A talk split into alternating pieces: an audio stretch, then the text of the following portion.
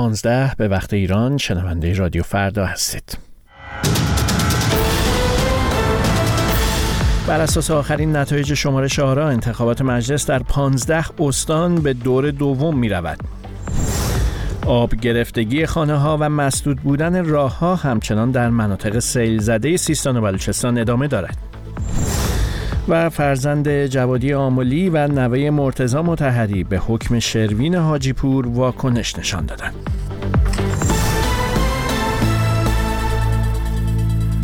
خوش آمدید به این بخش از خبرها و گزارش ها من مهران کریمی هستم. ستاد انتخابات کشور آخرین نتایج شمارش آرای دوازدهمین دوره انتخابات مجلس شورای اسلامی و ششمین دوره خبرگان رهبری را در 198 حوزه از 208 حوزه انتخابی اعلام کرد و بر اساس آن انتخابات مجلس در 21 حوزه انتخابی از 15 استان به دور دوم کشیده شد. شد. به گزارش خبرگزاری ها بر اساس تازه ترین نتایج به دست آمده 15 یا 16 نفر از نامزدهای تهران در مرحله نخست به مجلس راه یافتند و بقیه نامزدها به دور دوم می روند. عباس جوهری رئیس ستاد انتخابات استان تهران با بیان اینکه شرط ورود به مجلس در دور اول کسب 20 درصد آراست گفت انتخابات دور دوم در اردیبهشت سال آینده برگزار خواهد شد.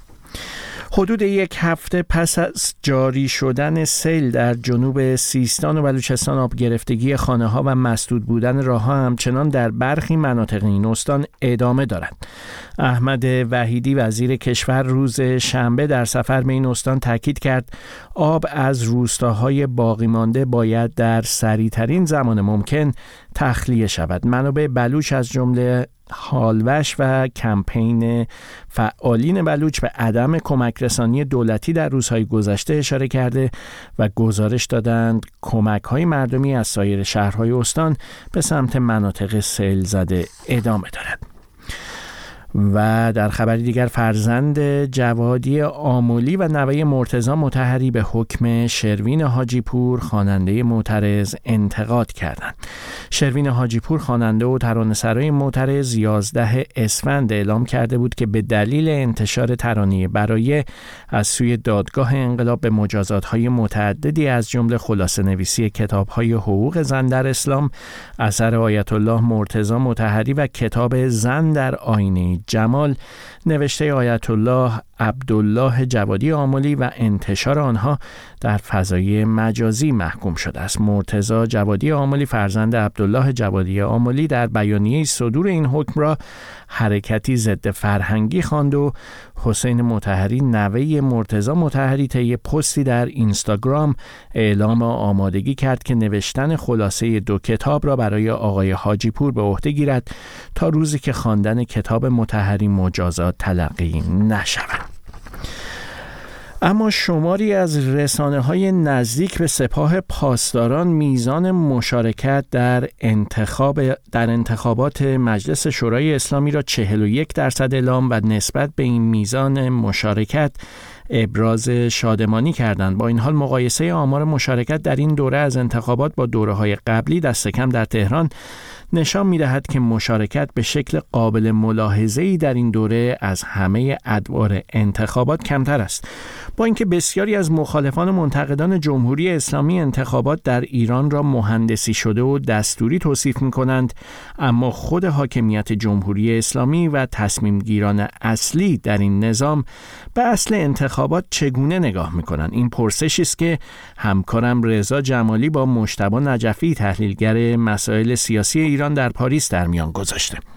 جمهوری اسلامی به نظر من یک سیری طی کرده. در اوایل انقلاب پشتیبانی اکثریت حالا اون مردم رو داشت. یک ترکی در این حمایت انداخته شد و ما شاهد استفاده معترضین از صندوق های رأی بودیم علیه اون هسته سخت قدرت. یعنی ما توی انتخابات های مختلف از 76 به بعد شاهد این روند بودیم. اینجا جمهوری اسلامی با یک تعارض و یک سرگردانی مواجه شد. مبنی بر اینکه حالا این موزل رو چه بکنه از یک طرف دوست داشت همچنان این انتخابات ها با شکوه برگزار بشه از یک طرف هم هسته سخت قدرت تمایل داشت که نتایج انتخابات یا به سود اونها باشه یا اینکه روند به طوری حرکت بکنه که به اون روند دموکراتیزاسیون کمک نکنه. یعنی قدرت اینها در ساختار نظام سیاسی تحت خطر قرار نگیره. از اینجایی که جمهوری اسلامی به نوعی با یک تعارضات بنیادین مواجه میشه از یه طرف واقعا تلاش می‌کنه که هسته سخت قدرت رو حاکم بر کشور بکنه و تمامی میانه رو اصلاح طلب هر چی ما حتی اصولگراهای سنتی رو از ساختار قدرت جارو بکنن. خب این مستلزم اینه که با یک بخش عمده ای از مردم تقابل بکنن. یعنی مستلزم این که یک انتخاباتی رو برگزار کنن که با حداقل شرکت انجام بشه و ما سه دور پیاپی هستش که با انتخابات های زیر 50 درصد مواجه هستیم. و این بی سابقه هست. بین انتخابات با شکوه و حفظ قدرت اون هسته سخت قدرت دومی رو انتخاب کرده. آقای نجفی اما می‌دونیم که آمار و آمارسازی برای جمهوری اسلامی خیلی مهم هست. الان شماری از رسانه های نزدیک به حاکمیت ابراز شادمانی کردند از مشارکت همین حدود 40 41 درصدی که تا به اینجای کار اعلام شده. خب این پرسش مطرح هست که چرا همین حاکمیتی که الان متهم به مهندسی آراست این همه هزینه می‌کنه هزینه سیاسی مذهبی مالی لوجستیکی و نمیاد مثلا آمار بالای 60 درصد یا 70 درصد اعلام کنه. ببینید طرفداران جمهوری اسلامی اینو در هر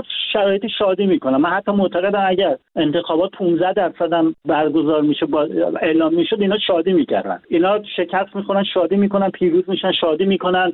به نوع یک نوع سیاست نمایشی شعاری هستش. ولی اونا خودشون می‌دونن که چه اتفاقی در حال رخ دادن هستش. من برمیگردم به پاسخم به سوال اول که در این تناقض حفظ قدرت رو به جای اون حفظ وچه مردمی نظام سیاسی اینا انتخاب کردن. اما اینکه چرا آمارسازی نمی‌کنن؟ اینجور مسائل اینا. ما در سال 88 یک نظام یک دستی رو مواجه بودیم که تصمیم گرفته بود با اون موجی که پشت سر میر حسین موسوی حرکت کرده بود در برابر حاکمیت که با رویکرد نظامیگری مثل سپاه و بسیج تعریف می‌شد شورای نگهبان تعریف می‌شد. اونجا برای نظام حیثیتی بود که از اون برگ در جابجایی بنیادین آرا استفاده بکنه و ما اونجا شاهد یک کودتای انتخاباتی بودیم. اما در سایر انتخابات ها هنوز جمهوری اسلامی از اون برگ خودش به معنای یک کپونی که در یک وضعیت اضطراری و ویژه استفاده کنه به اون مرحله نرسیده. این یک نکته. نکته دوم این که در بزنگاه های مختلف اون رقابت های داخلی مانع میشه که مثلا یک جابجایی آرا یا یک عدد عجیب غریبی اعلام بشه. مثلا فرض کن 60 درصد یا 70 درصد. علتش اینه که بین خود اصولگراها هم یک دعوایی هست و این خود به خود یک بخشی از اون مراحل اون آماده سازی فضا یا اعلام یک عدد عجیب غریب رو منتفی می‌کنه. در سالهای اخیر بین اون گروه های اصولگرای سنتی اون طیف وابسته به قالیباف با گروه پایدارچی اختلاف این اختلاف باید که یک عدد عجیب غریب اعلام نشه. اعلام مشارکت 60 درصد یا 70 درصد خیلی دشواره برای جمهوری اسلامی مگر اینکه موقعیت تعیین می‌کنه که چه وقت از این کپون استفاده بکنه. آقای نجفی بر صورت اونچه که مشخصه یک اکثریت خاموشی در این انتخابات شرکت نکردند. این مسئله تا کجا برای حاکمیت جمهوری اسلامی قابل چشم پوشی هست می‌دونیم بر صورت بین مشارکت پایین در انتخابات برخی کشورهای دموکراتیک با مشارکت پایین در حکومت‌های تمامیت‌خواه تفاوت‌ها و پیامدهای متفاوتی وجود داره. علاوه بر بایکوت انتخابات عدم شرکتی که صورت گرفته ما یه رأی اعتراضی هم داریم. اون رأی های باطله و مخصوصه که بنا به دلایل مختلفی افراد شرکت می‌کنن. یک بخشی شاید وابسته به این سیستم دولت نفتی هستن کارمند هستن و نمی‌خوان برها موقعیتشون به خطر راه اعتراضشون رو از این طریق اعلام کردن. پس علاوه بر آمار عدم شرکت ما یه رأی اعتراضی هم داریم. یک درصد رو تشکیل میده که اینا رأی های باطله رو هستن مخدوش هستن. اینو فقط می‌خواستن اما تا کجا جمهوری اسلامی می‌خواد به این ادامه بده؟ من معتقدم در حال حاضر ما در روند بلوغ یک دستسازی قدرت هستیم. در حال حاضر اون دولت پنهانی که می‌گفتن از زمان اصلاحات در زمان دولت روحانی در مقاطع مختلف حتی در دوره دوم عملی که بینشون اختلاف افتاد اون دولت پنهان رو اومده. یعنی ما عملا دیگه اون ساختار دوگانه رو نداریم. زمان جمهوری اسلامی احساس خطر خواهد کرد که اون بقا و موجودیت کلیتش رو در خطر ببینه. و الا با این ذهنیتی که من می‌بینم در حفظه سخت قدرت تا مادامی که اینا احساس نکنن که کلیت اون سیستم در معرض خطر جدی هستش و هنوز احساس ندارن. اینها رویکردشون نسبت به مسئله انتخابات تغییر پیدا نخواهد کرد. رویکردشون در حد همین یک انتخابات کم فرو با حضور حداقلی مردم با یک سری سیاست های نمایشی بسیج پول امکانات اینجور مسائل اینها اینها بیان این انتخابات رو آبرومندانه در به قول خودشون برگزار بکنن و نیازی به مردم ندارن جمهوری اسلامی به مرحله ای رسیده که نیازی به اون مردم در معنای متکثرش نداره. اینکه کی به انتخابات برگرده این نتیجه قدرت جنبش های اجتماعی هستش که می‌تواند اذیتش کند و اینها صدای معترضین رو بشنون و مجبور بشون بشنون. من معتقدم این روند ادامه خواهد یافت.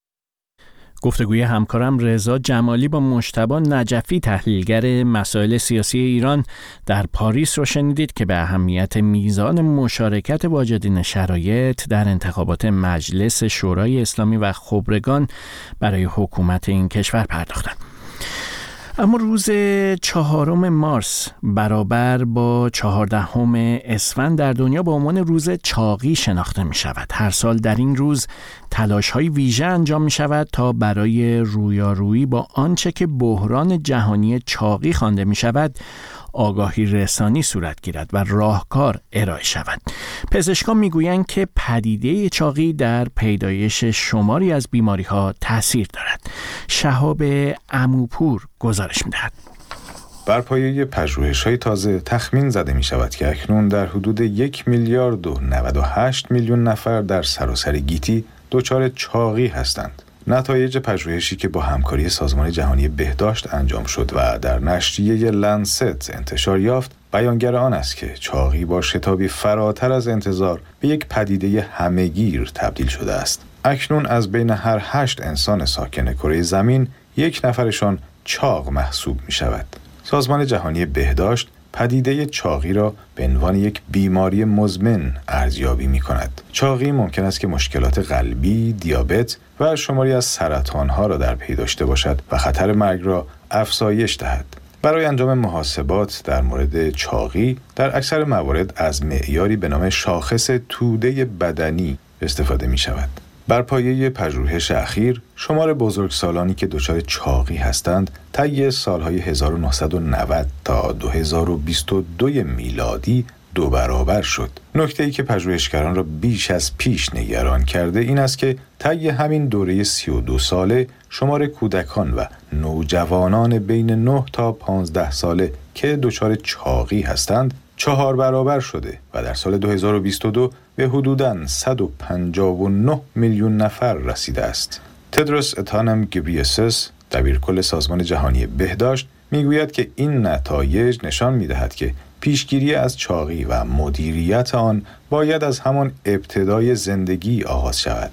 او همچنین رویه غذایی مناسب، فعالیت بدنی و در صورت لزوم مراقبت های متناسب را به عنوان راهکاری برای مهار همهگیری چاقی معرفی کرده است. علاوه بر چاقی، سوء تغذیه مشکلی دیگر است که زندگی صدها میلیون انسان را به ویژه در کشورهای فقیر تحت تأثیر قرار داده است. در حالی که نخوردن غذای کافی به عنوان اصلی ترین دلیل سوء تغذیه معرفی می شود، اما رویه غذایی ناسالم یکی از عوامل اصلی چاقی است. بر پایه داده های اخیر همچنین 43 درصد از افراد بزرگسال در سال 2022 دچار مشکل اضافه وزن بودند. به گفته فرانچسکو برانکا مدیر بخش تغذیه برای سلامت توسعه در سازمان جهانی بهداشت چاقی دیگر مانند پیشتر تنها مشکل کشورهای ثروتمند نیست پژوهش های تازه نشان داد که نرخ چاقی در مناطقی از جمله خاور میانه